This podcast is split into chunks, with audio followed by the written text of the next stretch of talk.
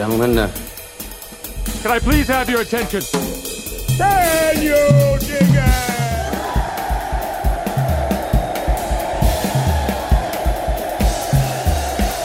Greetings, dear listeners. This is Jonah Goldberg, host of the Remnant Podcast, brought to you by The Dispatch and thedispatch.com.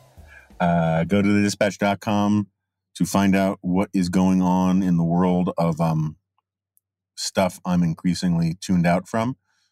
Um, I am talking to you from the parking lot of the Jackson Hole Library. Someone threw a whole bunch of corn on the ground in the library, so there are crows or ravens um, which are in fact different things. Um, when I was back in Fairbanks, the ravens ravens were like twice the size, three times the size of a normal crow from back home. Anyway, uh, they threw corn in the parking lot, so there are lots of crows and ravens around here making making noise. Um, so you'll just have to deal with that. I'm also not recording on the usual device for complicated reasons. Um, actually, they're not complicated; they're just stupid. Uh, the Wi-Fi at my hotel, I think it's the same Wi-Fi um, the hotel had when Wyoming became a state from a territory. And it just is not, um, I can't upload the audio, even though I can record my mellifluous and euphonious ramblings. Um, they stay trapped on the recording device if I use that. So I'm using my computer.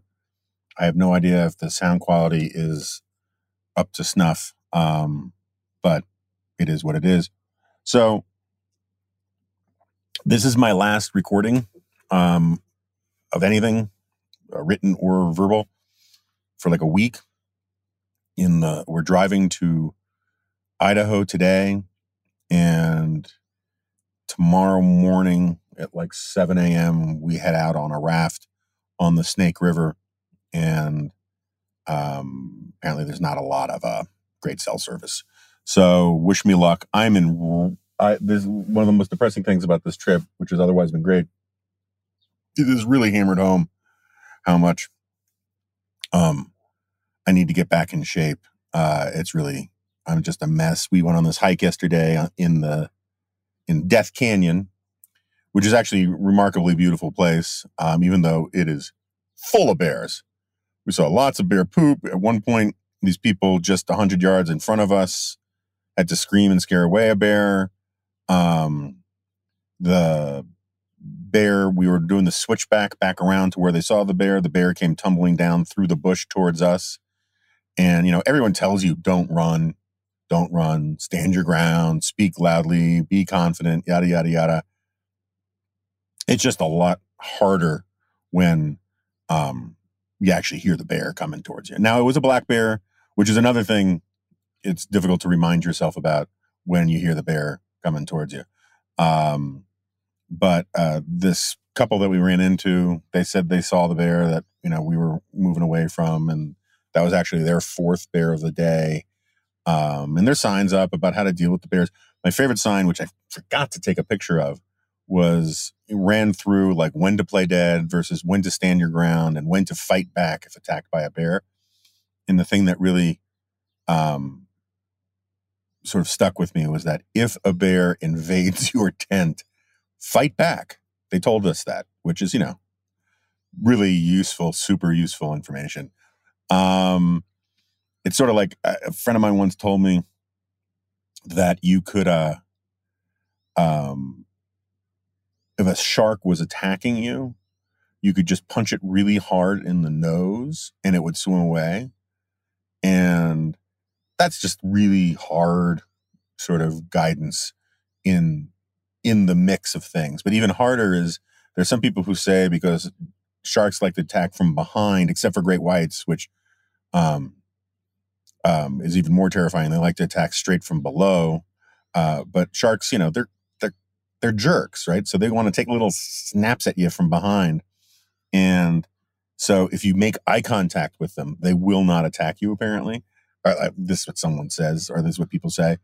And I always love the idea of being out in the open water. You see the fins coming, and all you got to do is like dog paddle while making like Robert De Niro in the in laws eye contact at all times, you know, pointing at your eyes and the shark's eyes and saying, I see you. and that'll hold them up bay. I mean, that just maybe it's true, but it's just like it's just not the most useful. I mean, maybe it is the most useful, but it's just it's not re-encouraging or it's not uh, reassuring uh, advice. If you can't tell, I haven't had much coffee yet, and again, I'm in a I'm in a world of hurt. I got this pinched nerve thing in my back. Probably should not be rafting, um, but I can't back out now.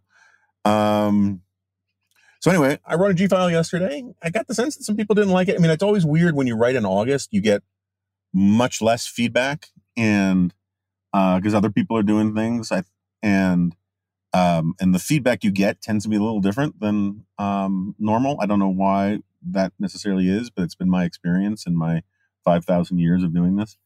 Um, and uh, I know I liked it. I didn't love it, but I think it's true. You know, what I wrote about was how, you know, I use the Washington Post, but lots of people are doing similar stuff. They're turning white identity into a thing. And, you know, I'm only remembered even 10 years ago to talk about white culture and a white identity was to basically reveal yourself as either some sort of straight up racist or at least somewhat sympathetic to racism um, and you know the sort of identitarianism of the alt right Groyper various voices at VDare crowd. And you know VDare for those of you don't know which despises me um, they hide behind the, hide behind the claim that they're just a collective of writers with no central authority and that allows different racists to get away with stuff without allegedly undermining VDare's total credibility as an aggregator of cranks.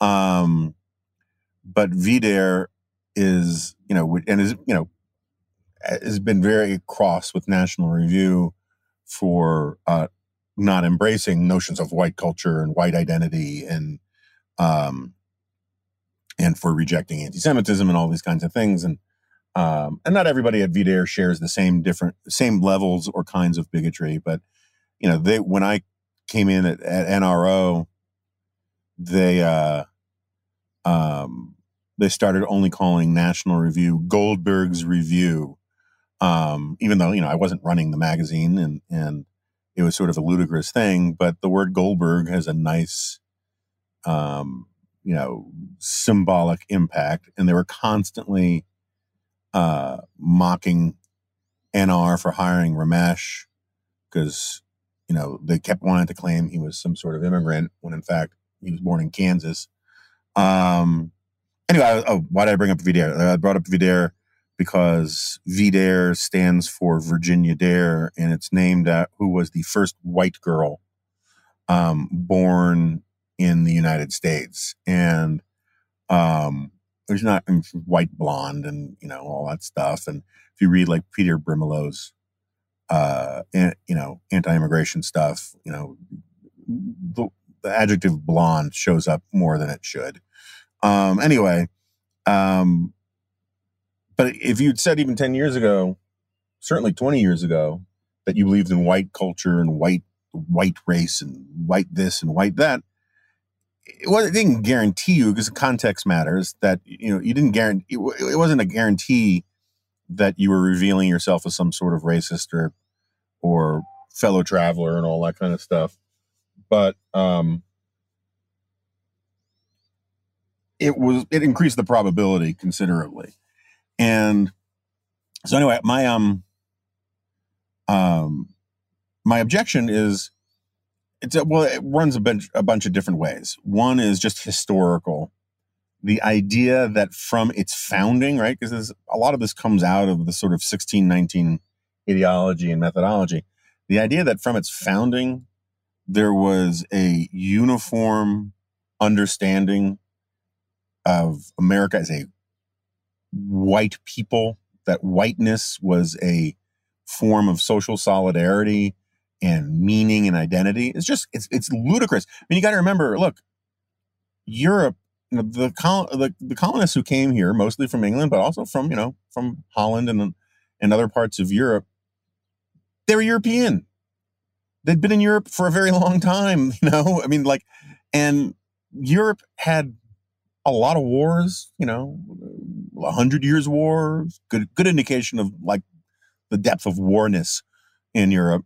Um, and all of these wars and conflicts, you know, the conflicts over the investiture of the Holy Roman Emperor or the defenestration of Prague. I mean, just run through the table of contents of your European history AP um, final or, or prep book or whatever.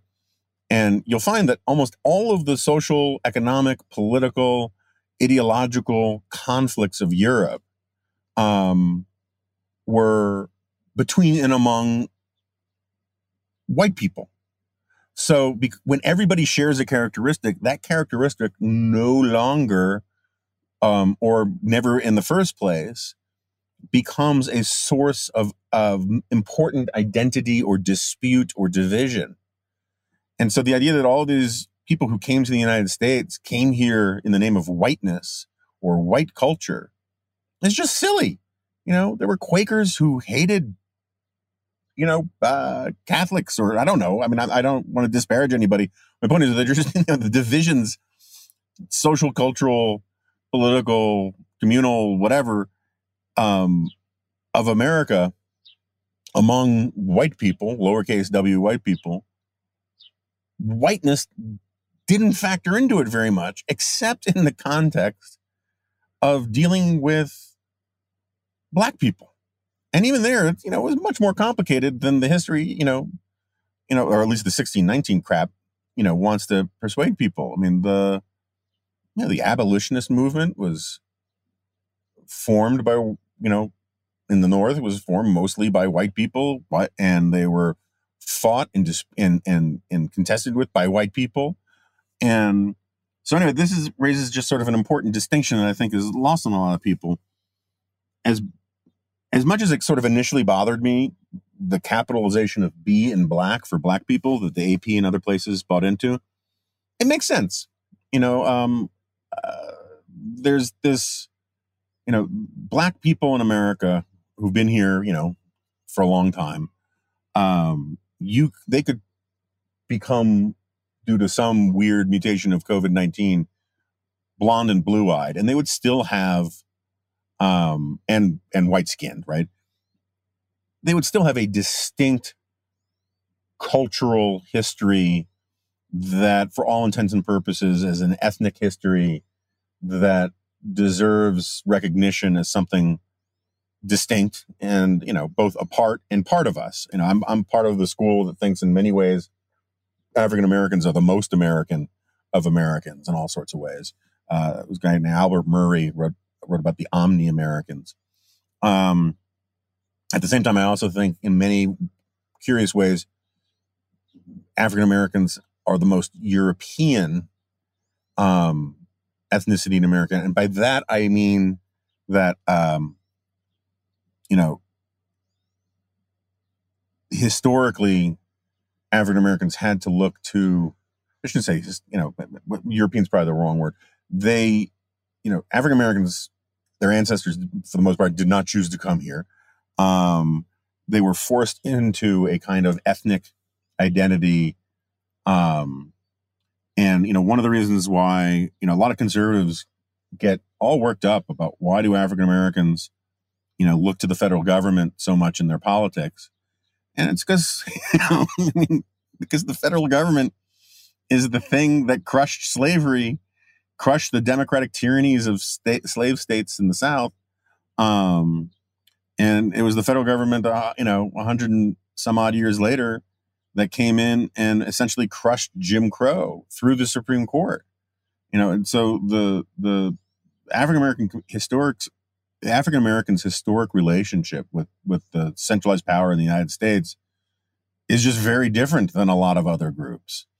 And you know, there's an analogy here to European Jews. Uh, you know, people. I don't know if I've talked about this on here. I, I uh, it's a time suck, but um, um, people are fascinated with why Jews are liberal, and uh, my standard answer to all that is that it's an overdetermined phenomenon. And by that, I mean there are so many reasons for it that, um, on the one hand, you can't rule out any of the reasons, but you also can't prove that any of any of the one reasons is responsible for it. Um, so it makes like so. For example, I could give you ten probably reasons that explain why at least some Jews are liberal, and you know, and some of those reasons will apply to some Jews more than other Jews.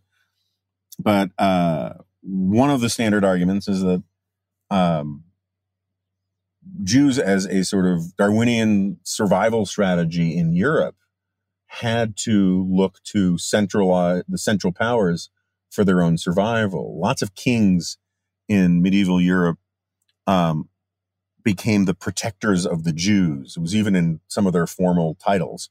Um, and that was in part, you know, and the reasons for that wasn't so much that, you know, the monarchs of Europe were, uh, you know, passionate believers in philo-Semitism or anything like that. It was, and some of it had to do with usury laws and, and access to capital and that kind of thing. And we can get deep in the weeds about why, um, uh, you know, the usury stuff is not, is, is, is often used unfairly against Jews and Jewish stereotypes when in fact, you know, the deal was Europeans said, you'll lose your soul, you'll be excommunicated, all this stuff if you lend money. Um, but they desperately needed to lend money. Do need to need to be able to have money lending and borrowing and that kind of stuff. So they said, okay, since the Jews aren't going to heaven anyway, we'll give it. We'll let the Jews do it, and then they condemned them for being money lenders. Um, but anyway, so you like my own ancestors in the you know the pale of the settlement you know whether it was lithuania ukraine poland you know russia um you know the old joke was if only the czar knew right? Because so much of the persecution of jews in these pogroms was done at the local level by cossacks and that kind of stuff.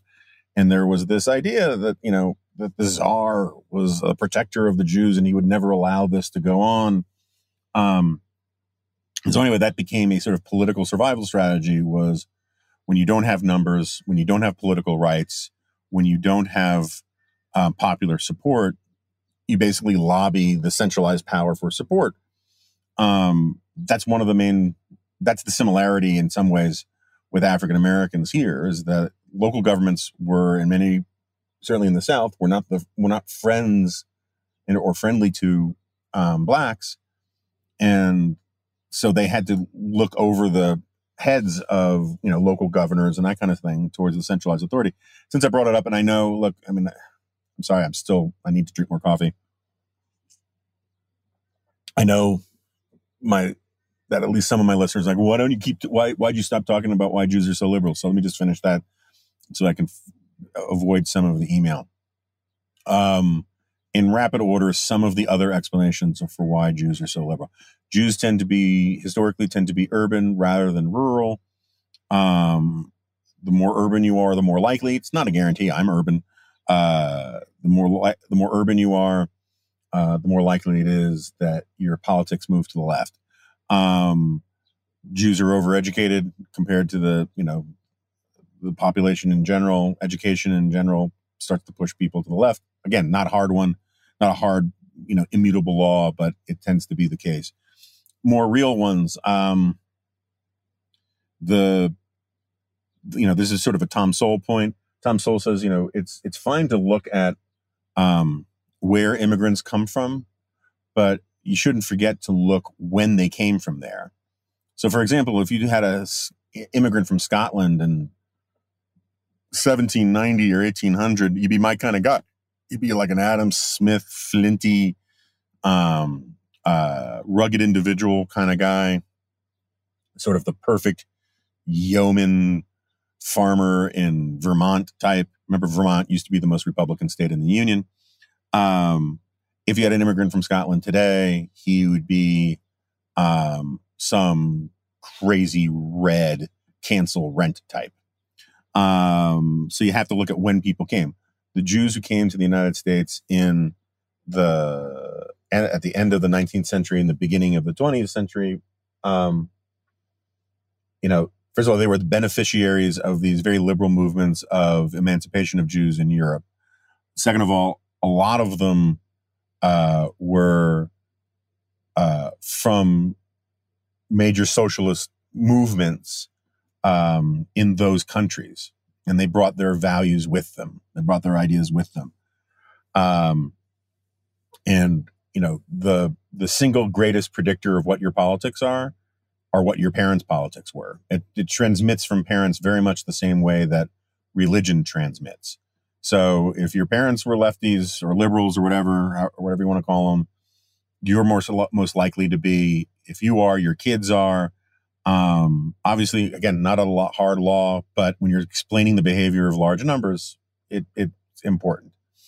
Um, FDR was much better uh, reaching out to Jews than the Republicans were. Republicans, the Republicans had a real unspoken problem with anti-Semitism, sort of a country club version, uh, gentleman's agreement kind of thing for a long time, and, and Jews knew it.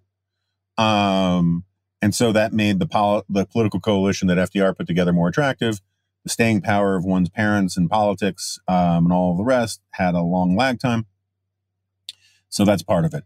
Truman's the guy who repre- who recognizes Israel. Um, there are a lot of Jews for whom that was a foundational major thing that bought a lot of loyalty. Um, I got to say, the number of people I still run into on the right who think that there's a weirdly, I, they're decent people, but there's a weirdly anti Semitic logic inside some of the questions I often get from people. First of all, the assumption that I'm an expert on Jewish behavior or the assumption that I'm an expert on Israel is always kind of funny. You know, people will say to me, well, you know, your real expertise is Israel. And I was like, no, it's not. Um, but, uh, um, I actually had, you should go and watch some of my C-SPAN appearances where people will literally say, you know, of course he's pro-Israel. Look at his last name. But anyway, there's this slightly anti-Semitic or at least problematic uh, logic inside of the um, the assumption that you know people ask me they'll say why you know why are Jews why do Jews vote Democrat when the Republicans are so much better on Israel um, and implicit in there and this is this is a view that is shared by many Jews I know implicit in there is that Israel should be determinative of what an American Jew's positions are on everything else and it just turns out it's factually not true it's a it's a huge problem on the left just look at like the Peter Beinart wing of American Jewry, um, being pro Israel will get you yelled at at a lot of synagogues these days. Anyway, um, but for a certain generation, recognition of Israel was a was a huge deal, and the Democrats led that. Then there's like uh, more philosophical stuff. The Holocaust um, convinced a lot of Jews that there is either in their hearts or they're in their heads that there is no God, um, best to commit yourself to uh, works in this world, to secular politics. For for a chunk of Jews, uh, secular politics became a kind of substitute for religion and infected a lot of religion. Um, and I'm not saying that they're all atheists, but they're you know chunk are atheists. And um, it also bought it also caused some Jews to buy into a victimology philosophy that is um, conducive to you know a lot of modern left wing stuff. Um, it also, and a lot of these things are not rational or thought out, but they're at the sub rational level. You know, where you're the subconscious level, where they get explain motivations to some extent or another. Um, there's the um, the sense that you know the the, the view that it, it, this can never happen again. We've seen civilized countries go um, barbaric, you know, like Nazi Germany. Um, and therefore, in the sort of uh, Niemöller kind of sense, uh, it encourages a coalition politics where you dedicate yourself really passionately to things like civil rights. Because if they can come for the blacks, they can come for the Jews next, or they came for us, and now we have an obligation to protect them. Anyway, that sort of civil rights first mindset is very powerful among a lot of Jews. And I don't think it speaks poorly of them, by any stretch of the imagination, but it helps explains their political alignment a little bit. Um, anyway, I could keep going. Um, the point is, is that it there are a lot of different reasons for why it is so that that Jews are liberal. Why did I get on this? Um, anyway, something about I'll figure it out. oh, how African Americans have kind of like a Jewish orientation in some ways. Um, anyway, back to this idea of making whiteness a permanent construct. Um, uh, I don't know, you know, maybe I'm wrong, but I, I I've just never known a lot of people who weren't really woke left wingers or really racist comment section jackasses who began a lot of you know started their thinking by saying you know as a white person i think blah blah blah blah blah. And um and i always thought that was a good thing um that you don't want white people thinking that um that whiteness is a really powerful concept for identity and meaning. You don't want some uh, Irish Catholic guy and a um, waspy banker, you know, one from Pennsylvania and one from San Francisco, to have this sense of, yeah, we're on the same team because we're white, right? I don't think a lot of good things come from that, and um, and for the most part, American, you know, American whites didn't do that you know, and we are now reaching the point where, uh, so anyway, you know, that's how I got into the Jewish stuff.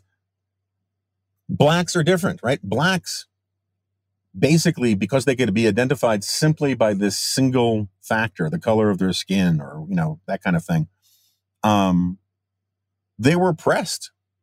They were oppressed. They were exploited. Specifically, you know, evil things happened to them. And, and even after slavery and all of that, uh, you there was still it was still possible in America to reduce, you know, really accomplished, you know, successful black people to just being another black guy. I'm not going to use the N word or any of that kind of stuff. Um, and that creates a completely different cultural phenomenon than talking about white people.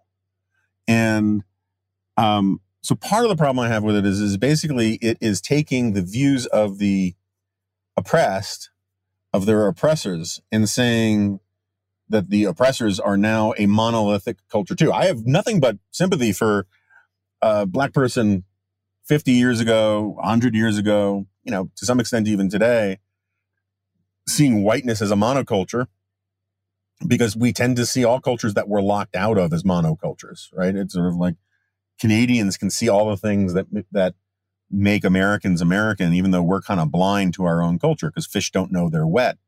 So I don't I don't mind that. I don't object to black people talking about white culture.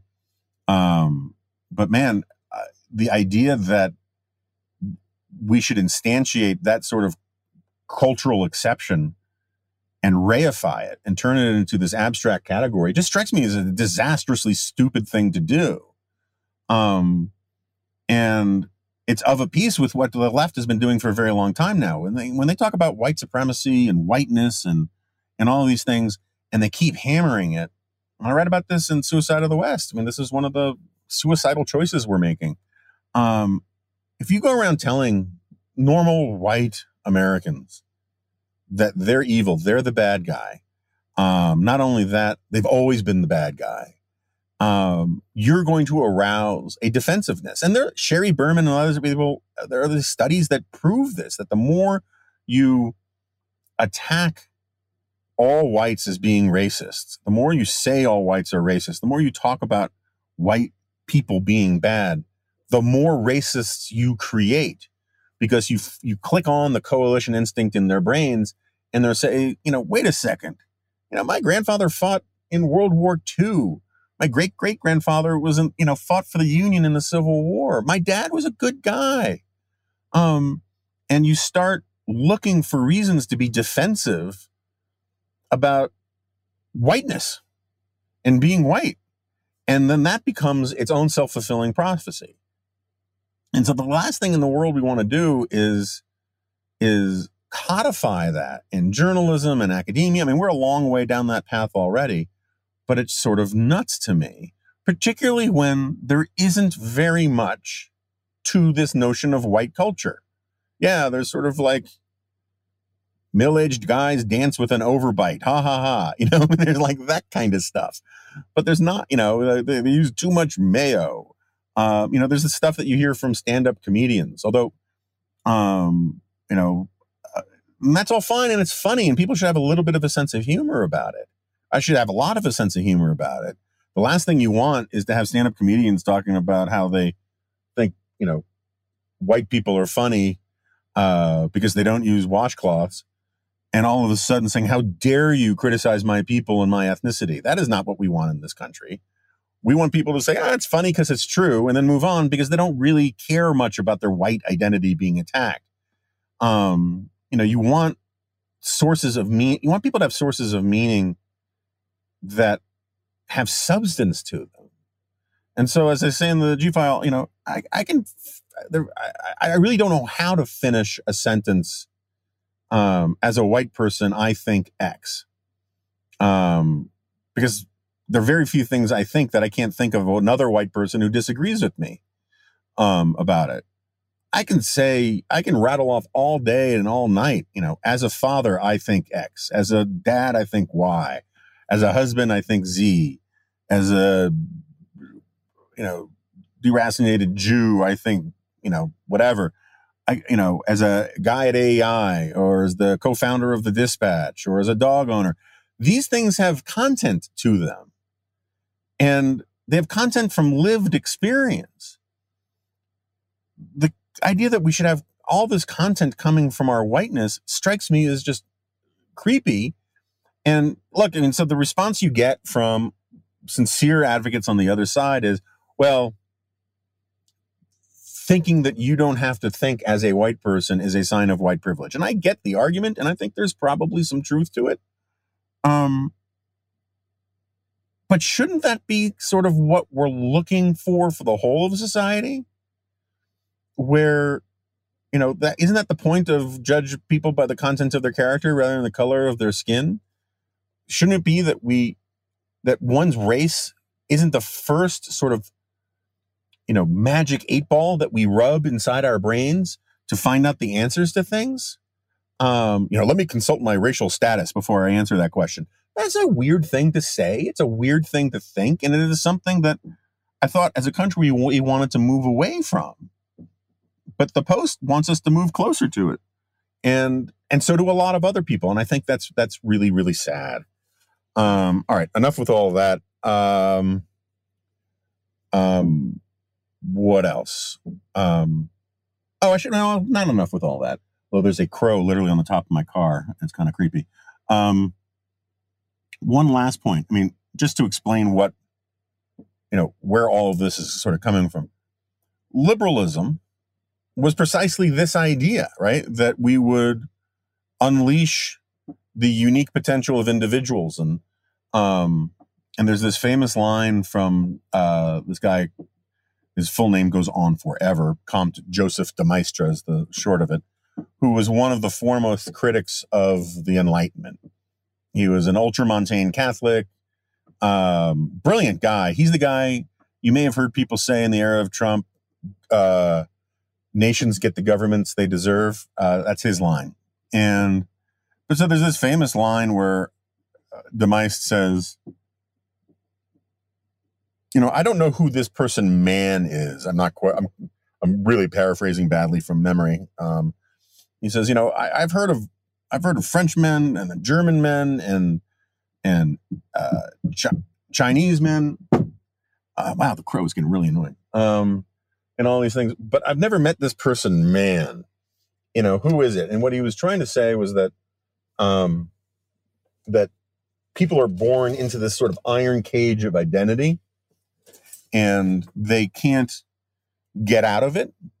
And it was a direct shot at the Declaration of Rights of Man and the the, the sort of ideas that went, the Enlightenment ideas that went into the uh, the founding, um, and uh, for a very long time, that was considered like the conservative, essentially racist position was, you know, going back to Aristotle, this idea that slaves are, uh, that some people are slaves by nature, right? This idea that the iron cage of identity is something that you cannot break out of. Um, and it gets updated in every generation or every couple generations, depending upon, uh, you know, where science is and all these kinds of things. So, you know, this argument predated any notions of sort of genetic determinism and a lot of the bio scientific racism of the late 19th and early 20th century, but it fit in perfectly with it, right? And interestingly to me, it migrated to the left. And um, I'm not saying it didn't exist in pockets of the right as well, but the progressives, you know, really bought into that stuff. And um, I don't think the Post believes in biological racism or anything like that, but their their cultural construct is very similar to all that. It's just that you cannot escape these identities. These identities um, define you because that's how we're going to define you. I just think it's a terrible mistake. All right. Um, other things going on. I'm kind of really out of the news.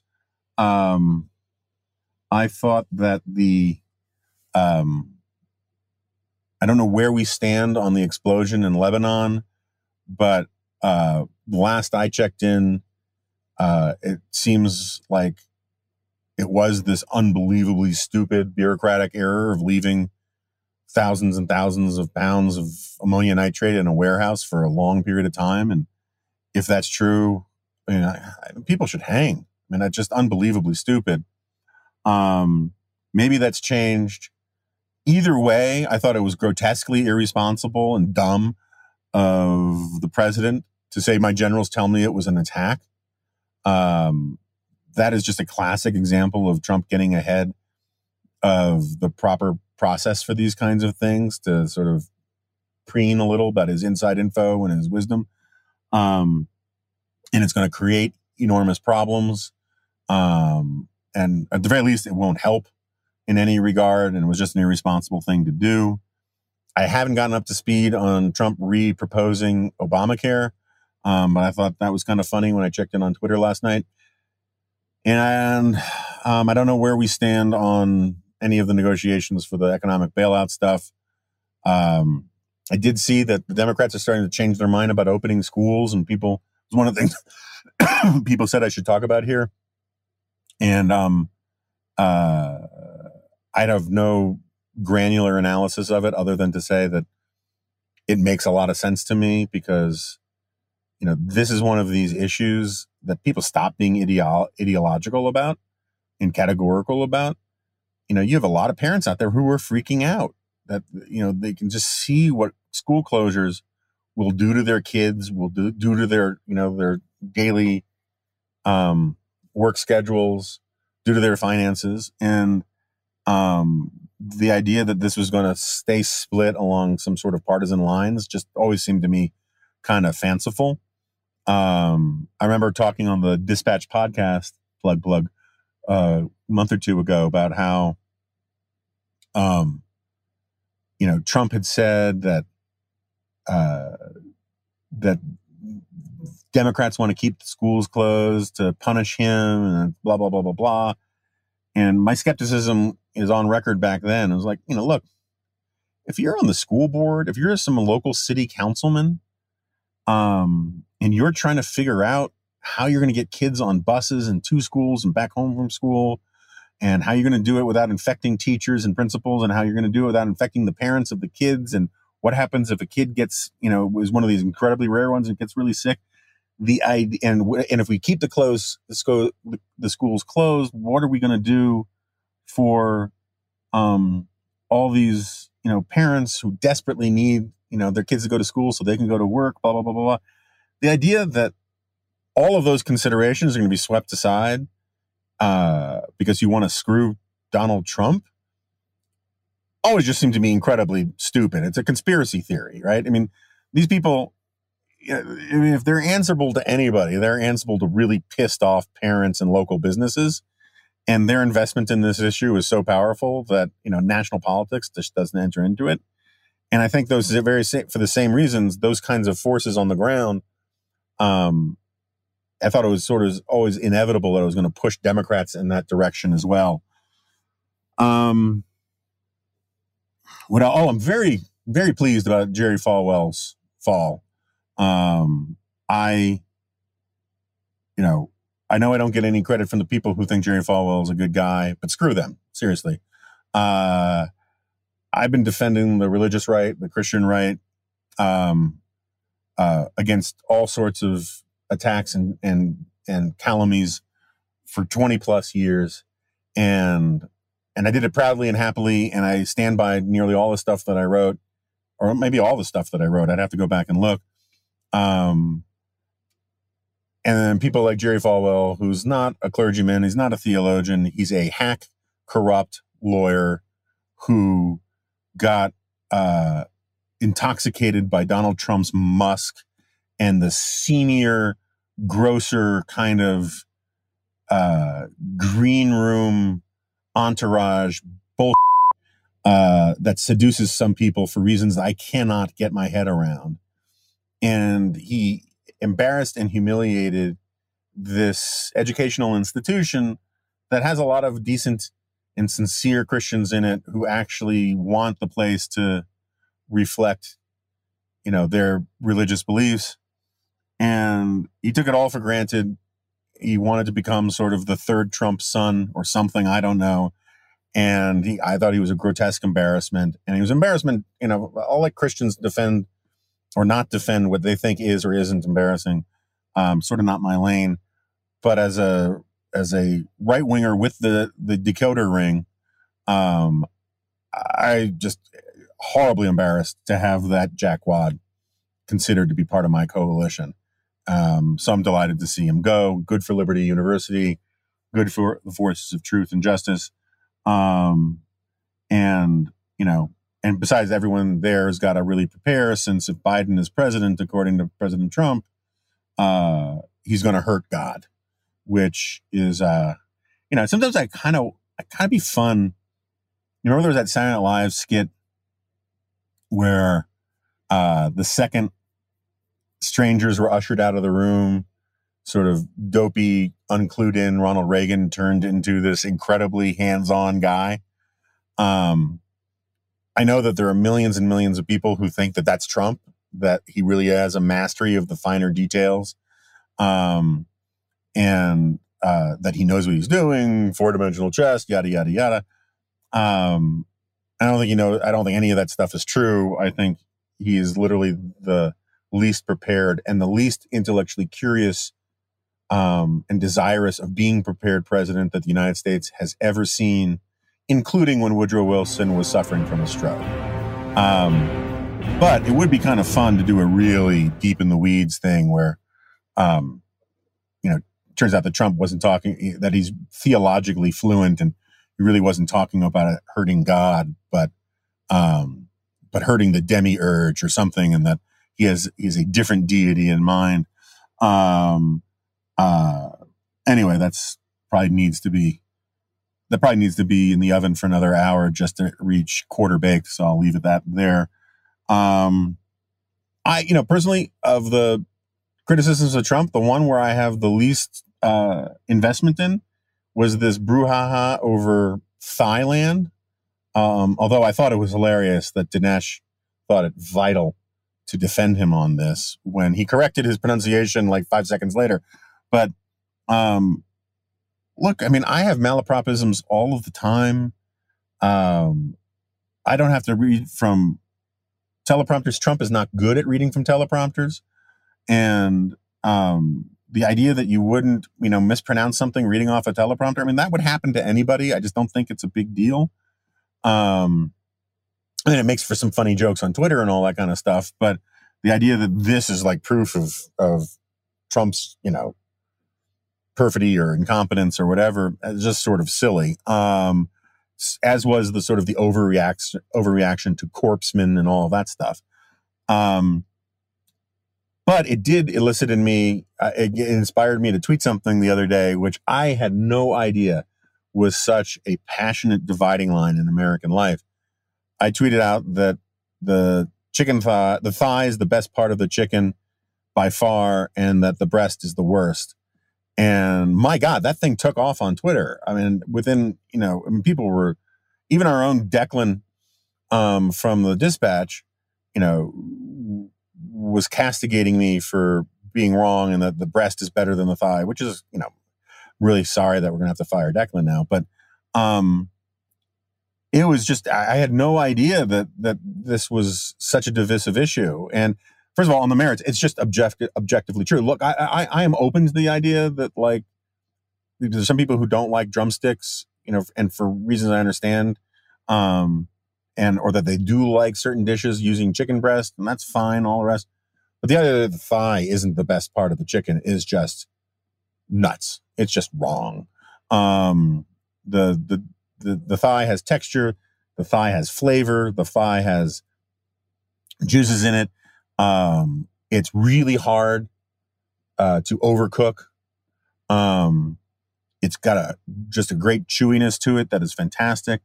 Um, and I became a convert, you know, a little inside conservatism trivia.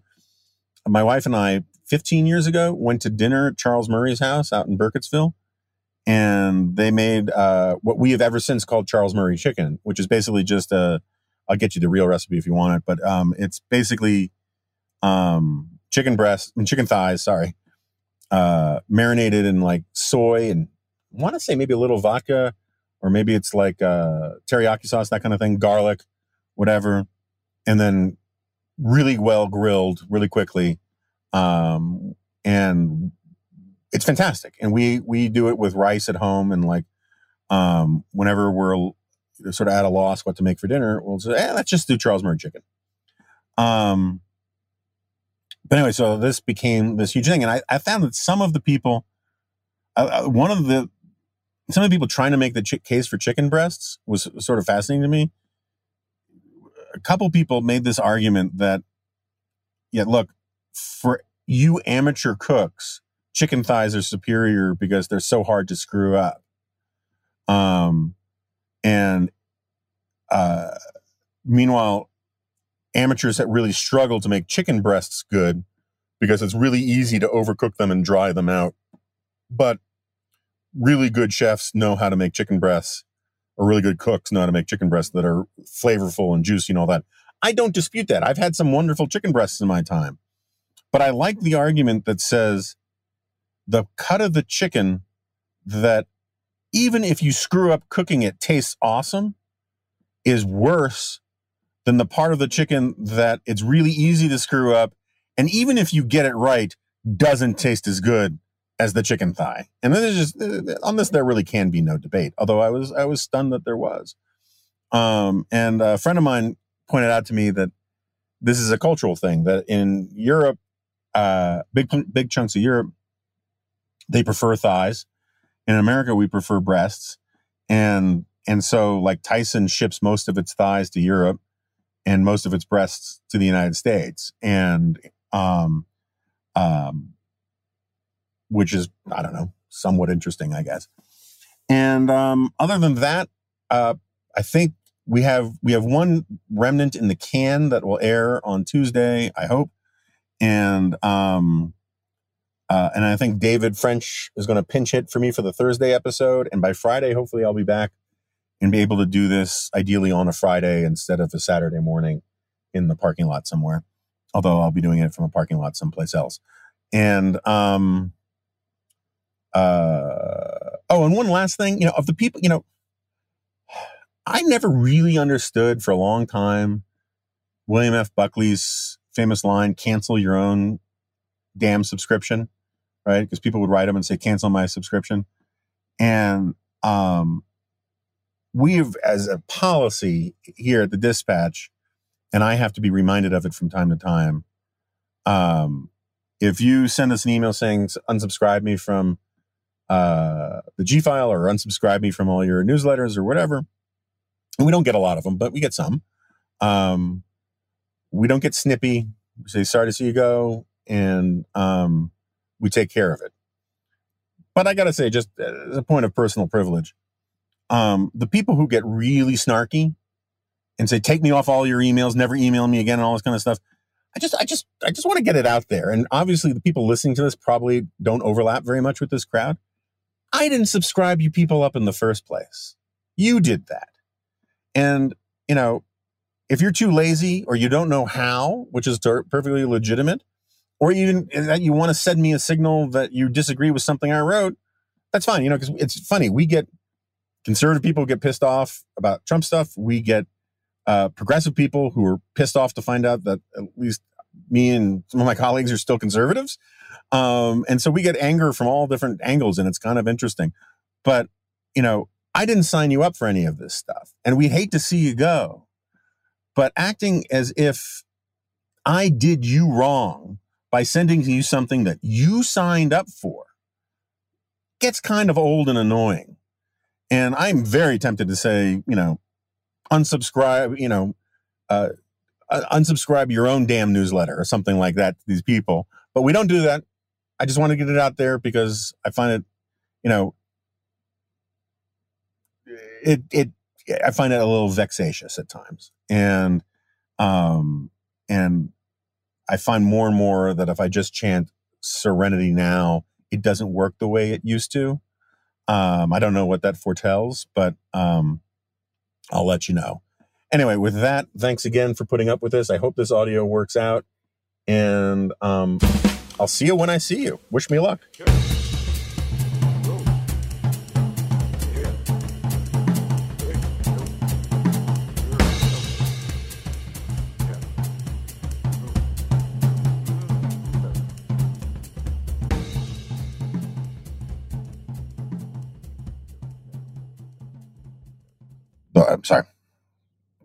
Words no come easy. I'm starting over.